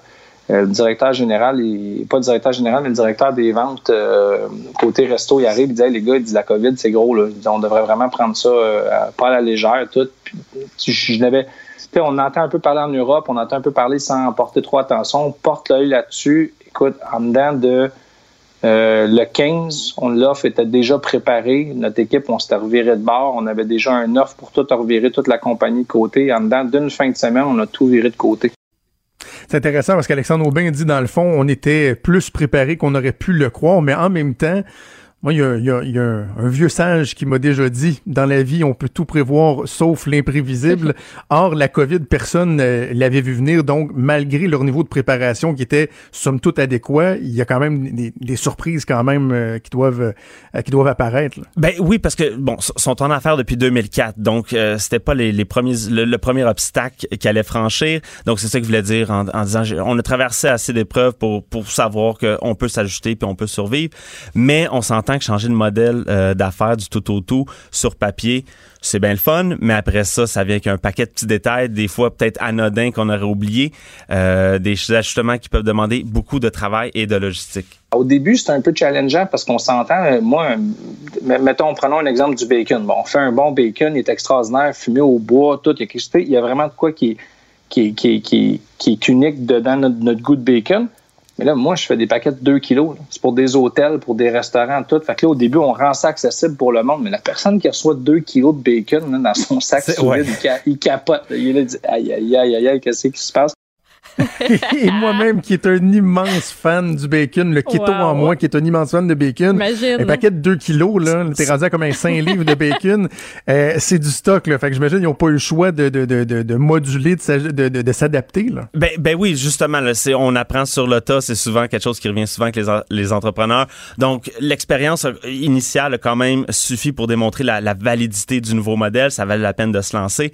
Deux semaines plus tard, bonne nouvelle, tous les employés euh, qui étaient en mesure de le faire ont été réembauchés. Euh, Gaspard a travaillé sur un nouveau packaging. Euh, Ils se sont associés avec une entreprise de livraison euh, parce que justement, Alexandre euh, me dit que ça prend pas plus de 48 heures pour recevoir les produits qu'on achète sur leur site web. Euh, parce qu'il faut le noter, c'est sur leur site web que c'est disponible. C'est pas disponible en magasin, du moins pas pour l'instant. Mais là, si les choses vont relativement bien pour Gaspard dans les circonstances, Alexandre croit quand même que le, que le mouvement de soutien envers, envers les produits québécois doit aussi venir avec une plus grande solidarité entre les producteurs puis les autres acteurs de l'industrie. on peut être plus fort ensemble, tout le monde. On- y a moyen d'être tout le monde ensemble et de s'aider. J'ai des producteurs avec qui j'ai parlé que là, on voit qu'il y a une, complicité qui a toujours été là, mais doublement plus de cœur. Les gens ont encore plus à cœur le succès des autres. Les gens se tiennent entre eux. Je pense que c'est là que ça va se gagner. On vit toute une épreuve, puis à travers cette épreuve-là, on peut soit casser ou soit grandir. C'est intéressant de voir comment des entrepreneurs, Michael, sont capables de, se virer Saint-Dicenne, là, puis d'adapter leur- leurs opérations, mais en même temps, s'adapter, c'est une chose, mais il y a aussi le long terme. Est-ce que vraiment tu peux revoir un modèle d'affaires complet au long terme? J'imagine qu'il y a quand même certaines préoccupations par rapport à la pérennité des activités d'une entreprise là, au long cours. Ben oui, parce que évi- évidemment, euh, Alexandre s'inquiète pour les, les restaurateurs. Euh, après tout, c'est, eux qui ont permis à Gaspard de croître depuis 2004. Euh, c'était, je veux dire, c'était des partenaires d'affaires, c'était des amis dans, dans bien des cas. Fait que là, il se demande, lui, comment ils vont, ils vont faire pour survivre en, en ayant qu'une portion de leur revenu. Là, on parle de 30% 50 dans, dans le meilleur des cas. Euh, c'est sûr que lui, il veut chercher des solutions et travailler avec eux pour les aider à traverser ça. Mais euh, il s'en cache pas, la partie est loin d'être gagnée. Même si Gaspard, comme je dis, du côté des, particuliers, va peut-être être capable de bien s'en sortir. Il fait une grosse offensive marketing de ce côté-là, justement. Il m'a parlé de nouveaux partenariats euh, puis d'efforts qu'il fait pour connaître la marque justement comme en, en, est, en est inscrit à la campagne Entrepreneur d'ici de Québécois. Mais euh, il y a aussi peut-être même une collaboration en vue là, avec une, une grande vedette culinaire. Là, on parle d'un certain Ricardo. Je sais pas si euh, vous Ah, connaissez. c'est un nouveau, ça, c'est un petit nouveau. ça. Oui, il essaie il- de faire sa marque. C'est un, petit jeune. euh, il va, on, on lui souhaite Oh, bonne chance. Ricardo, là. Donc, euh, c'est ça. Fait que, comme Alexandre me l'a dit, je veux dire euh, en tant que propriétaire de PME, il n'y a pas le choix de rester optimiste et de continuer d'y croire. Ben, félicitations Alexandre euh, Aubin de, de Gaspard. Le site internet Gaspard, c'est G-A-S-P-O-R.com. Vous allez sur le site, là, vous avez en droit à droite la boutique en ligne. Vous pouvez euh, donc faire des achats. Assurément, moi je vais aller faire un tour euh, sur leur site. Là, Euh, grand fan de bacon que je suis. Et les côtes levées ont l'air vraiment bonnes.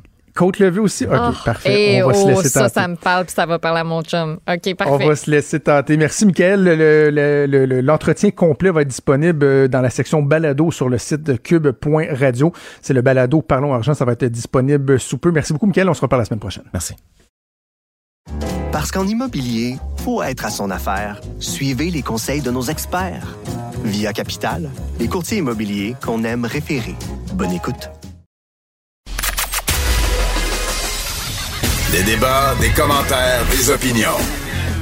Ça, c'est franchement dit. Cube Radio.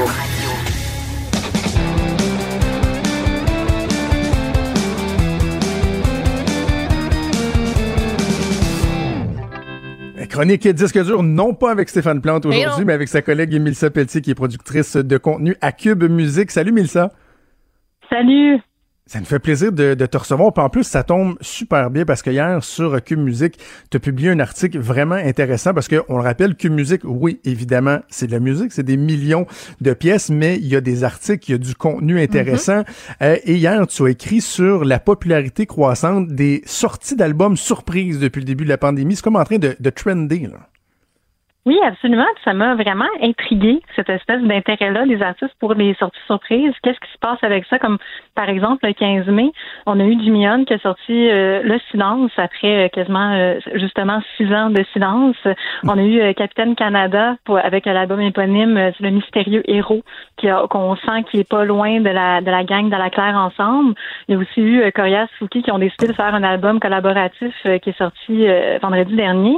Puis il y a eu Clément Simon aussi il y a eu Owen Palette, il y en a plein un peu partout. je me suis demandé pourquoi euh, dans un dossier sur Cube Musique. OK. Puis là, il y a des exemples que tu viens de donner. À la fin de la chronique, on aura l'occasion d'écouter euh, quelques extraits de, ces exemples-là. Mais avant de parler du phénomène actuel, faut quand même se rappeler que c'est pas non plus nouveau, les sorties surprises. Il y a quand même quelques exemples qui ont été euh, marquants. Dans d'autres cas, peut-être moins dans le passé. Mais bien sûr, on se rappelle de Beyoncé. Là, je sais pas si vous vous rappelez quand elle a lancé son album de ben façon surprise en 2013. Ouais, c'était vraiment un choc pour tout le monde. Ce qui était vraiment cool aussi, c'est qu'elle avait fait euh, des vidéoclips pour chaque pièce. C'était du jamais vu. Je pense que c'était environ 17 vidéoclips. On a eu aussi euh, Pierre Lapointe qui a décidé de le faire en 2018. Euh, Ton corps est déjà froid avec les beaux sans cœur. Un, un, album super intéressant puis qui était tout à fait, bien sûr, inattendu. Il y a Frank Ocean aussi qui a fait ça en 2018 avec Channel Orange. Il y a David Bowie quand même, qui a décidé de lancer le Next Day en 2013. Et on se rappellera, je ne sais pas si vous vous rappelez, cette espèce de tollé-là oh de euh, YouTube qui, avec innocence, Mélissa, je m'étais, comme bien des gens, là, euh, j'avais l'impression, je, m'étais senti violé. Par, euh, ah, ah, pauvre toi. c'est pas facile. Ben, c'est ça. Mais rappelle-nous ce qu'il avait fait. il y a plein de gens le matin qui se sont réveillés en 2014, plein d'innocence, et qui ont trouvé Songs of Innocence de YouTube sur euh, leur iPhone. C'était pour lancer en même temps Apple Watch et iPhone 6.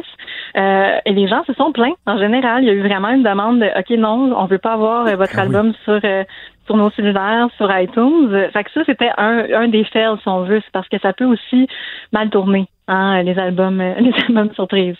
Ben, c'est qu'il y avait quelque chose dans, dans, dans, dans ce procédé-là de YouTube et d'Apple, il y avait quelque chose de très invasif. Là. Ouais. Je veux dire, moi, je, moi je veux bien qu'on me donne la musique gratuitement, que ce soit une sortie euh, non prévue, mais que tu te réveilles puis qu'on t'a imposé un choix musical qui s'est rendu dans ton téléphone.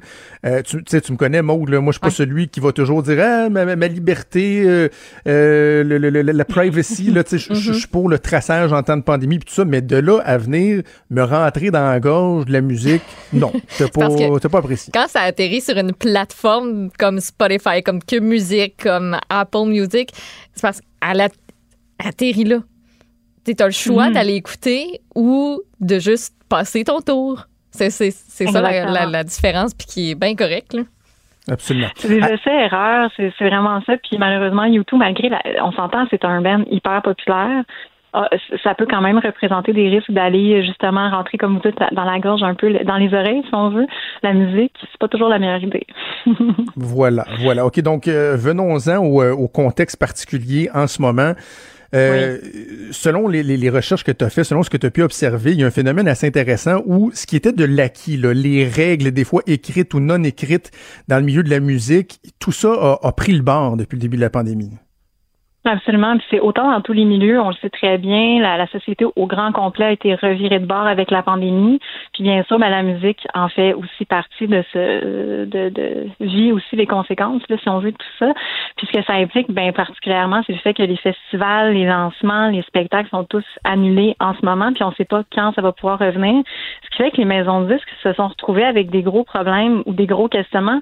Il y en a qui ont dit que c'était quand même intéressant comme questionnement. C'est OK, maintenant, on fait quoi avec ça quand on sait que, par exemple, un Corias pourra pas faire la tournée des festivals cet été avec un nouvel album, que Jimmy Hunt, par exemple, pourra pas nécessairement faire une sortie euh, super euh, classique euh, à l'automne avec lancement, tout ça. Qu'est-ce qu'on fait avec ça? J'ai interviewé Steve Jolin, qui est le fondateur du, de 17e ciel, qui a, bon, bien sûr, été derrière la sortie de Koryasuki et Capitaine Canada. Puis lui, ce qu'il nous disait, c'est qu'il n'y a plus de règles. Lui, c'est ce qu'il répète à tout le monde en fait. C'est comme si les standards établis en ce moment, c'est plus possible d'aller de, ce côté-là. Donc, il n'y a plus cet aspect-là, le filtre régulier n'est plus là, malheureusement. Donc, l'idée, c'est de se réinventer. On entend beaucoup ce mot-là. Je sens que les artistes sont un peu tannés d'entendre, mais c'est euh, ce, qui, ce qui ressort beaucoup. J'ai aussi parlé à, à Carmel Scurti-Belly, qui est chargée de projet chez euh, Grosse Boîte et Care, puis elle avait le même, la même réflexion, en fait. C'est qu'on s'adapte, c'est du cas par cas. Jimmy Hunt, par exemple, qui devait sortir, comme je disais, cet automne, a décidé, ben écoutez, j'ai l'impression que cet album fit excusez-moi l'expression, vraiment avec ce qu'on vit en ce moment, c'est-à-dire une espèce de période de silence, de recueillement, de, de, de, réflexion par rapport à la vie. Donc, c'est un album qui peut accompagner, qui se veut accompagnateur peut-être de cette période-là qui est très, très floue pour tout le monde. Mais ah, c'est une chose de dire, OK, là, les, règles n'existent plus, là, les concepts qu'on prenait pour acquis, euh, ils prennent le bord, mais en même temps, là, de sortir, par exemple, euh, un album surprise, ça devient-tu quelque chose que, que t'as comme pas le choix de faire, là? En ce moment, mm-hmm. si tu veux sortir de quoi, faut que tu prennes les gens par surprise, puis tu y vas sans crier gare. Peut-être. C'est vraiment, c'est la question que j'ai posée à, à Steve Jorin et à Carmel Scurti-Belli. En fait, la, réponse a été euh, très variée, très nuancée, c'est-à-dire que c'est pas tout le monde qui peut se permettre ça. certainement, si une chose, euh, si la pandémie a confirmé une chose, c'est que dans l'industrie musicale, il n'y a aucune, aucune règle. Donc, on peut dire que c'est un passage obligé, oui, mais en fait, non. Ça, ça sera jamais, euh, il y aura jamais d'étape claire dans la carrière d'un artiste comme avant ça pouvait l'être. Euh, déjà, ce qu'il faut comprendre, c'est que pour pouvoir se permettre ce genre de, de risque-là, parce que toute sortie de disque est bien sûr un risque, ben, c'est bien sûr d'avoir un fanbase qui est établi. Donc, si ben on parle de Corias, c'est ça, si on parle de Fouki, euh, c'est sûr que ça va, ça risque de bien aller. Il y aura pas. Euh, mais si quelqu'un fait un album dans son sol puis décide de le sortir en, en surprise, la surprise risque de rester dans son sous-sol. C'est plate comme ça. Donc c'est cet aspect-là. Ce que j'ai hâte de voir, Mélissa, des fois, là, il y a des gens qui sont vraiment des amateurs des, euh, de, produits de niche, qui vont aimer les, les artistes qui respectent pas les conventions. Et là, quand justement certains éléments deviennent plus à la mode, ben là, ces, ces gens-là, ils, survirent contre ces principes-là, là, parce que là, ah, c'est rendu trop populaire, c'est rendu trop commercial. Donc, j'ai hâte de voir, à un moment donné, il n'y a pas des gens qui vont dire, ah, tu sais, moi, ceux qui font des, des sorties surprises, je suis pas capable, c'est comme trop la norme, ou tu sais, je veux être dans la marge. Hmm. Peut-être, peut-être, effectivement. Puis ça va être quoi la nouvelle marge? Ça va être fascinant de le découvrir malgré hmm. tous les, les, inconvénients de cette pandémie-là qu'est-ce que les artistes vont bien pouvoir inventer? Puis si j'ai bien compris une chose dans ma vie, c'est qu'ils nous surprennent toujours, que ce soit via album surprise ou autre. Donc c'est ça, c'est quand il y a du talent. Il y a, toujours, euh, ça va se rendre au public. On espère, en tout cas, que ça se rende au public d'une manière ou d'une autre. Euh, justement, c'est ça que Carmel Scurti-Belli disait, c'est que quand tu as confiance au talent, au, à la qualité de la musique, on peut on peut tout revirer de bord là, pour essayer justement de que, que ça se rende de la meilleure manière possible puis que les artistes soient le moins affectés possible par la situation qui se passe en ce moment. Mais c'est vraiment ça, c'est qu'on n'est jamais, euh, on est toujours tributaire en fait de ce qui se passe dans la société. Donc si tu sors un album le jour où un, artiste extrêmement populaire décède, ben, malheureusement, ça risque de. On parle des clips médiatiques, par exemple, ben, ça peut arriver malheureusement dans ces ben journées-là. Ben oui, ben oui. de façon générale, mais ça, la notion des, des lancements traditionnels, là, on a beau dire bon, est-ce que c'est est-ce que la présentation d'album elle est prévue ou est-ce qu'elle est surprise, mais reste que la notion de d'événements, de faire des lancements, des happenings, euh, en ce moment là, ça, euh, existe plus. On n'a pas le choix d'être de, original, de, de, sortir du cadre du cadre usuel. Carrément ou carrément de faire fi tout simplement parce qu'on a vu beaucoup, beaucoup de shows virtuels, mais là, il y a plein de questions qui s'imbriquent là-dedans, c'est-à-dire comment on paie les artistes par rapport à ça? Est-ce que les artistes donnent carrément leur, leur musique? Euh, c'est cette espèce d'aspect-là qui est vraiment euh, problématique, qui est troublant mm. aussi pour euh, au niveau comment on paie tous ces gens-là. comme par exemple Corias et Fouki, il y avait l'intention de faire un grand grand lancement cet automne. Il y avait un espoir jusqu'à tout récemment. Puis Steve Jolin me confiait que récemment, il a dû se rendre à l'évidence que peut-être ça se passera pas malheureusement. Mais bien sûr, comme il dit, euh, l'idée c'est de ne rien confirmer. On peut absolument rien savoir pour l'instant. La plupart des artistes en ce moment sont se retrouvent un peu à tourner en rond, à se dire ok, qu'est-ce qu'on peut faire maintenant euh, dans cette période-là? Puis bien sûr, ils se retournent en général vers le ressourcement, vers la création. C'est le meilleur moment pour le faire, mais malgré le stress, malgré l'anxiété, ça peut être une très bonne façon pour les gens qui se sentent productifs, bien sûr, d'aller de, cette de cette manière-là. Puis l'idée, ben, c'est malgré la perte de revenus, c'est que les maisons de disques se retrouvent avec des beaux casse-têtes de dire comment on fait pour qu'il y ait le moins de perte de revenus pour nos artistes, puis que nos artistes, en fait, que leur musique se rende aux gens. C'est vraiment le souci en ce moment qui est très, très présent. Absolument, absolument. Et je noterai au passage un petit commentaire éditorial euh, que je fais, Mélissa, qu'on a l'impression depuis quelques semaines, depuis le début de la pandémie, que Québécois en fait pas mal plus pour nos artistes que le gouvernement du Québec, avec les vitrines qu'on leur offre, avec euh, les campagnes culture d'ici, avec que musique. Et euh, regarde, on continue euh, dans, dans ce sens-là. Je le disais, tu as mentionné des, des, des, albums qui ont été lancés au cours des derniers jours et on va écouter quelques extraits avant de se laisser. Super.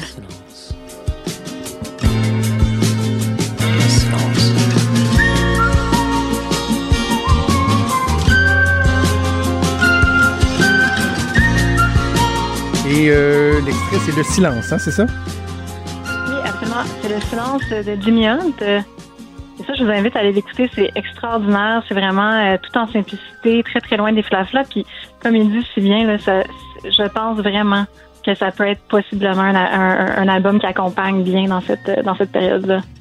Définitivement. Ça a l'air très planant, hein? Oui. Oui, absolument, oui. C'est jamais une chose qu'on va dire. celui-là, il est sorti durant. Euh, te rappelles-tu de la COVID? Il est sorti dans ce temps-là. Oui, c'est ça, exactement. C'est exactement ça qu'on va peut-être se dire. On verra plus tard. il, pourra nous, euh, pourra nous faire ses commentaires éventuellement, mais oui. Donc, Jimmy Hunt, le silence. On va poursuivre avec Capitaine Canada. Je ne connais pas Capitaine Canada. C'est la première fois que je vais l'entendre et on écoute l'extrait de Copenhague. Si t'étais là, ce serait tough de rester à plus de deux mètres. La vie me rend la tâche ta saison. On va se revoir bientôt. I don't know. Peut-être que je serai dans la quarantaine. J'anticipe déjà des weird semaines qui se répètent. On mangera de la Häagen-Dazs Copenhague. je parlais tantôt de produits de niche. On se connaît pas encore, Mélissa, mais euh, Stéphane sait que le point, euh, j'ai une relation euh, particulière avec, avec, avec le rap. Euh, c'est quand même particulier comme produit, là. Oui, mais Capitaine Canada, pour les fans de rap, c'est oh. extraordinairement inventif. Là. C'est extraordinaire. J'ai adoré écouter cet album-là.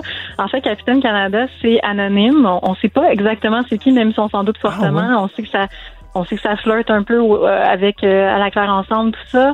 On sait aussi que euh, Ken Lo, Maybe Watson, Robert Nelson et Eman ont ont participé à cet album-là, donc on se doute que c'est dans ce, ce giron-là. C'est vraiment solide, original, drôle, un peu moqueur. C'est je, je, le conseille à tous les gens là, qui, aiment, qui ont un petit sweet spot. Même pour toi, Jonathan, peut-être que ça va développer ton amour de rap, jamais. oui, non, non, je suis prêt à accepter de, de, sortir de ma zone de confort. Dis-moi, je, je suis curieux, l'appellation Capitaine Canada. Normalement, lorsque, mettons, au moins on parle de politique, euh, on désigne quelqu'un étant Capitaine Canada, il y a quelque chose d'un peu cynique là-dedans. Y a-t-il un message politique dans, dans, les chansons? Pourquoi, est-ce qu'on sait pourquoi ils ont appelé ça Capitaine Canada? Mais c'est très engagé déjà. Puis euh, ce qu'on sait, c'est que c'est un héros. C'est un héros déchu qui euh, qui tente de sauver un peu là, euh, les choses effectivement. Là, mais oui, c'est un c'est vraiment intéressant à, écouter définitivement. Puis, j'ajouterais même, puis tu me corrigeras, mais tu sais vu qu'on n'est pas trop loin de la bande d'À la Claire ensemble, eux sont beaucoup au bas Canada. Tu on les entend souvent parler de ça entre autres dans leurs chansons, dans leur vocabulaire, ça revient souvent. Fait qu'on dirait que ça que, que, que ça fit. C'est un fit. Oui, tout est dans tout, comme on dit, hein? c'est vraiment ça. tout est dans tout. Dernier extrait qu'on va écouter avant de, de se laisser, Mélissa, tu euh, vas nous faire entendre du Fouki avec Corias. Dis-moi qui veut fuck avec le set. Ruffy Duffy de Michel manifeste. Devant le mur du son, brasse la canette. Génie en herbe écrit en grosses lettres. Alright, don't fuck my vibe. Donc, déjà, ça, ça me rejoint un petit peu plus que Capitaine Canada. Qu'est-ce qu'on peut dire ah, là-dessus, Mélissa? Comme quoi chacun euh, chacun ses goûts, c'est le cas de le dire. Mais oui, en fait, c'est ça, c'est les deux rappeurs qui n'en sont pas à leur première collaboration, mais c'est vraiment la toute première fois qu'ils décident de s'allier pour un album. En fait, quand euh, Fouki et Corias se sont rencontrés, Corias est un peu tombé en amour avec Fouki, vice versa, et euh, c'est devenu un peu le, le, le, protégé de, de Corias. Euh, puis ils ont travaillé avec les beatmakers Rough Sound et Quiet Mike, et c'est vraiment vraiment le fun à entendre. Ils se complètent bien ces deux-là. Ça paraît très bien sur l'album. Donc, j'ai mis en herbe à écouter euh, sur Cube Musique. Ouais. Voilà ces extraits-là qui sont disponibles sur Cube Musique. Mélissa Pelletier, merci. Ça a été un gros plaisir. On se reparle bientôt. Oui, un grand plaisir. Merci. Bye bye. On monte en flèche dans les Parce qu'en immobilier, faut être à son affaire. Suivez les conseils de nos experts.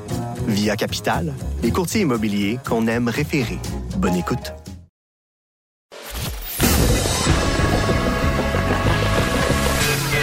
Franchement dit. Appelez ou textez au 187 Cube Radio. 1877 827 2346.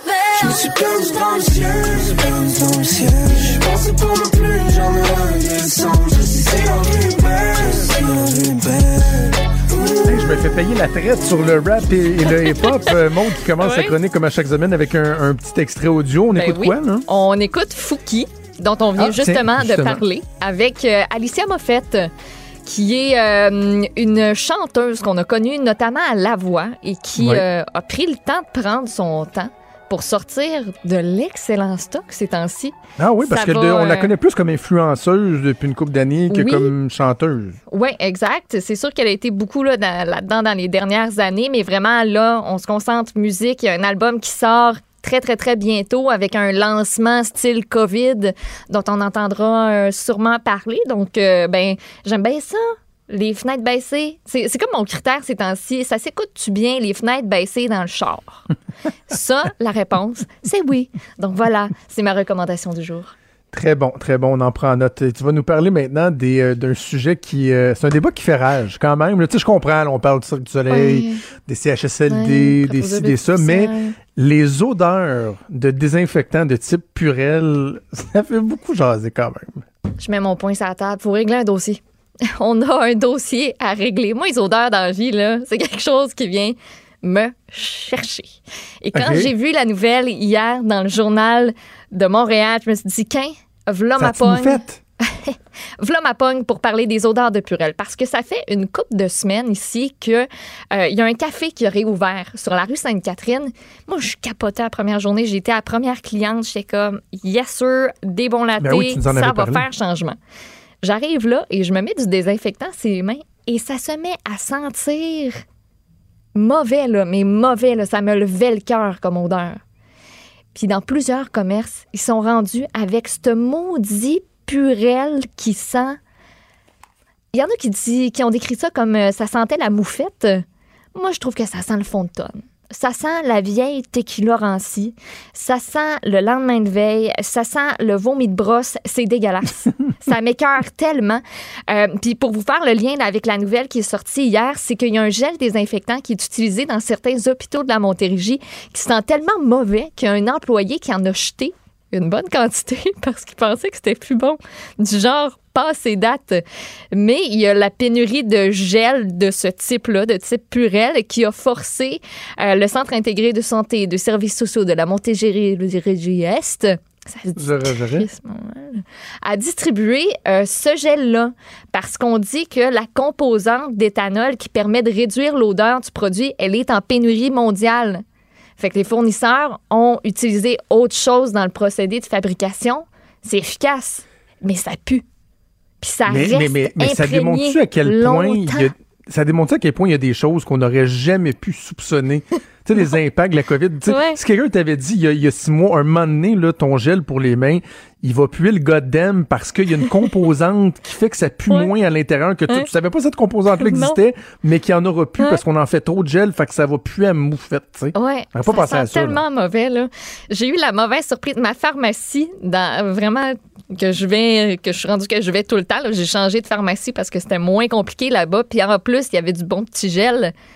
Ah tabarnouche cette semaine, j'arrive, donne un bon push dans mes mains. Et ça s'est mis à sentir le fond mais j'en avais mis beaucoup parce que ce, gel-là, en plus, est beaucoup plus liquide. Il devrait y avoir un avertissement d'ailleurs. Fait que je me suis rendue à magasiner dans la pharmacie avec les mains détrempées de purelle qui pue. Je suis. Je suis vraiment tannée. Ça me lève tellement le cœur, Jonathan. Puis c'est tellement difficile à faire partir cette maudite odeur-là quand tu te laves les mains. Il faut que tu te laves les mains plusieurs fois. Fait que euh, je sais que c'est vraiment pas un, un- un grand problème, une grande priorité présentement, mais ça m'écœure tellement. Là. Mais, mais tu sais que juste moi, à l'école des enfants, là, de, de- de mes enfants ici à Lévis, ça a fait l'objet d'une publication d'un courriel de la directrice de l'école. Le purée La première semaine qu'ils sont retournés à l'école, euh, elle a envoyé un courriel le vendredi pour dire on a reçu vos courriels, on a entendu les enfants, des enfants qui voulaient même pas prendre le, le, le purel qu'ils donnaient à l'entrée de l'école parce qu'il puait tellement qu'il y en a qui, je pense, le cœur leur levait quasiment. Moi, mes enfants, ça les avait pas tant marqué, là, mais ils ont dit inquiétez-vous pas, on va changer, on va remédier à la situation. Fait que tout le monde était content. Le hic, c'est que finalement, ils l'ont jamais changé. Non. Non, non, il paraît que c'est encore le même qui pue finalement. Je pense qu'ils en ont peut-être pas trouvé d'autres m'ennuie. ou. Mais ça, ça, ça pue. Il y en a, non, il y en a qui sentent très fort. Je m'ennuie du début de la pandémie où on utilisait le stock qu'on avait en pharmacie, puis qu'à ma pharmacie, j'avais du petit purel qui sentait les fruits tropicaux. C'était le fun, là. Ah, Hey, C'était le fun. J'ai sous-estimé ce moment-là. Donc, euh, ben, euh, voilà pour euh, le purel qui sent la vieille tequila rancie. OK, et maintenant, tu nous parles de, de craving. Craving, c'est quand tu as vraiment envie de, de, quand de t'as quelque chose. vraiment envie de quelque chose. Comme les munchies? Hein? C'est-tu comme les munchies quand quelqu'un consomme de la drogue et qu'il Ah, a ok. beaucoup faim, les munchies? Excusez. C'est la même affaire, Pas familière craving? avec le, le vocabulaire Non? de Je sais pas, on m'a dit que c'était ça, là. Ben, euh, oui, mais tu sais, quand t'as vraiment envie, mettons, d'une barre de chocolat, là, Ben. tu sais, t'essayes de te dire, mais je vais manger autre chose, puis ça va passer, mais ça passe pas. En Angleterre, il y a deux amis, un gars et une fille de 23 ans, qui ont décidé de se clencher un Christy de gros road trip dans un but très, très, très précis. Parce que après huit semaines de confinement, ils ont été privés d'une chose, une bonne bouffe.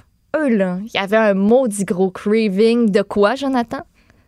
Ben là, si on avait été au Québec, j'aurais dit, populaire. j'aurais dit Poutine, mais euh, Non. je sais pas. Un resto bien, bien populaire, une grande chaîne avec un gros N de McDo. McDo. Eux autres, ils se pouvaient plus parce que euh, tout avait fermé quasiment dans les McDo de ce coin-là. Il n'y avait même pas de service à l'auto. Donc, quand on a fait l'annonce de ce côté-là, que certains McDo allaient rouvrir leur service à l'auto, eux, ils ont regardé, se sont dit, le plus proche, il est où? On va s'y rendre.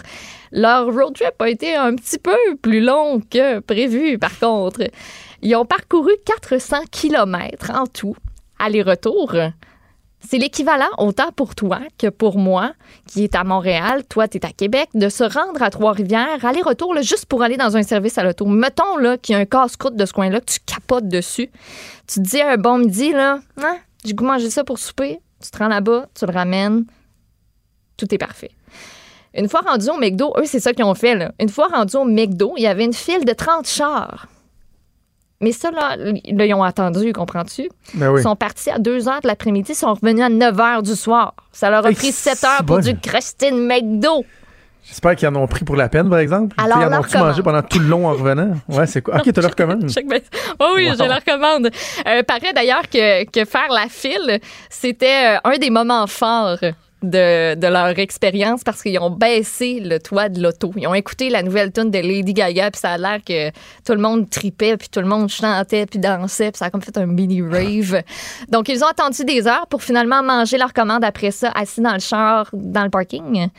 Euh, leur commande, un trio croquet de poulet, c'est bon. Un trio Big Mac, deux Coke, deux cheeseburgers doubles, un cheese régulier, un Mac poulet et un petit sandwich filet de poisson pour un total de 40 dollars. Ça À leur deux? a pris 7 heures. Ouais, à deux. Ben là, quand même. Non, mais il devait avoir eu une consommation de drogue ou quelque chose. là. Mais là, Ils t'en j'espère que non, de Il fallait là. qu'il fallait qu'il conduise. J'espère que non. Mais tu sais que ma, Toi, tu ma blonde m'a? Ben, moi, ma blonde m'a déjà raconté que jeune gaspésienne qu'elle était, là, dans la baie des Chaleurs et dans le coin de New Richmond, quand elle était jeune, le, le McDo le plus proche, le plus près, était au Nouveau-Brunswick.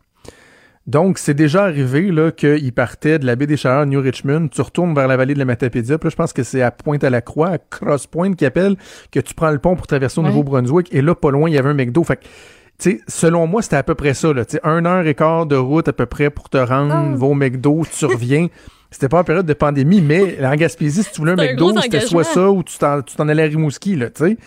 Fait que, mais, ouais, mais, hein? mais non, je ferais pas une heure, euh, je ferais pas en tout, mettons, 3-4 heures de route pour un McDo. Ça, ça n'arrivera pas. Moi non plus. Je, je ne le ferai pas. Tant mieux pour eux. Et là, on- tu veux terminer en nous parlant de ta perte de temps de la semaine. et et Si ça arrive des fois que tu parles de tes pertes de temps, puis ça m'influence et ça devient ma perte de temps aussi. Oui, j'aimerais ça que ça devienne votre perte de temps. Tout le monde. Mon chum puis moi, on a écouté ça lundi au mardi, puis on était crampés. On était peut-être fatigués parce que c'était juste avant d'aller se coucher. Euh, mais c'est une vidéo qui circule énormément présentement, celle de Mark Robber. Lui, c'est un ancien ingénieur de la NASA et d'Apple. C'est pas un cave. C'est pas un cave. Mettons que l'intelligence, ça lui connaît. J'ose le croire. Si tu travaillé pour la Mhm. NASA, faut que tu aies une ou deux neurones de oui. plus que toi puis moi. Mhm. Euh, donc, ce gars-là est un YouTuber populaire. Je le connaissais pas, mais ses vidéos, ça récolte des millions de vues. là. On est dans le 11, 14 millions, puis il a fait plein d'autres expériences. Et dans cette nouvelle vidéo qui pogne, c'est sa quête pour créer la parfaite mangeoire à oiseaux. Il y a 13 millions de vues en ce moment. Attends, attends, on. attends. Non, mais j'ai rien dit, là. T'as rien entendu encore. La parfaite mangeoire, son critère principal, c'est de pouvoir empêcher les écureuils de se nourrir dedans. Il a commencé son projet il y a huit semaines parce qu'il n'y avait rien à faire. Il observait les oiseaux dans sa cour, puis lui, là, ça lui a donné l'idée, s'est dit comment je pourrais empêcher ces maudites bébêtes-là d'aller manger les graines? Il a donc créé un parcours de huit étapes. Un peu comme l'émission Ninja Warriors. Euh, les gens ils font des, des parcours de pas d'allure là, avec de l'eau puis Ben des oui. affaires qui roulent puis tout ça. Donc plein d'obstacles à franchir avant de pouvoir atteindre la mangeoire et la récompense ultime qui les attendait. Non seulement il y avait comme la mangeoire, mais il y avait aussi une trolley de noix de Grenoble juste pour eux. Dans la vidéo, il explique vraiment là, chaque étape du parcours qu'il a fait, comment il a pensé à ça, pourquoi il a fait ça, et on voit évidemment les écureuils qui tentent leur chance. Il y a des petits passages avec des petites cordes, des petites échelles, des slinkies, un parcours où il faut qu'ils trouvent le bon trou pour ressortir de la boîte. Après avoir construit le parcours, Mark Robert s'est levé à tous les matins à 6 heures, ça c'est vouloir, là, pour observer les écureuils. Il a aussi installé des caméras qui roulaient 24-7. Il s'est très vite rendu compte qu'il avait sous-estimé les écureuils. Il y avait quatre concurrents. On euh, le laisse vous les présenter. First up is Rick, and he weighs 500 grams. I know this because he's actually standing on a custom made scale. Rick is very clever, as you'll see here in a minute, but he also gets spooked easily. Next up is Marty. He's basically indistinguishable from Rick. Rick and Marty are inseparable and pretty much spend all their time together as a pair. Our third contender is Frank, also coming in around 500 grams. He's very gutsy. He's also kind of dumb. Finally, we've got my personal favorite, Fat Gus. He's just really charming and will strike a pose if he sees a camera. He also really likes to eat, and he tips the scales at an impressive 800 grams. Alors, il, on il suit les connaît bien, ces petits hamsters. Il les connaît très bien. Il a son préféré. Euh, il connaît toutes leurs caractéristiques. Il a vraiment analysé ces petites bébites-là. Et ça aura pris un mois aux écureuils pour apprivoiser le parcours. À la fin, il le faisait en moins de 40 secondes. Mark Robert dit que c'est maintenant l'écureuil, son animal préféré de tous les animaux de toute la Terre entière. Et on se rend compte que c'est pas si cave que ça pour vrai un écureuil ils comprennent quand même assez vite. Ils se plantent une première fois et on se rend compte aussi que ça saute puis pas à peu près. C'est sur le bord de voler. Ben Donc, oui. euh, 21 minutes de C'est aussi qu'on peut trouver ça? Sur YouTube, la chaîne de Mark, M-A-R-K, Robert, R-O-B-E-R. Euh, oh, C'est bien, de ok, toute non, mais beauté. pour de vrai, ça a l'air cute. Je trouve ça cute. Écoute ça avec tes ça. enfants, vous allez vouloir le faire.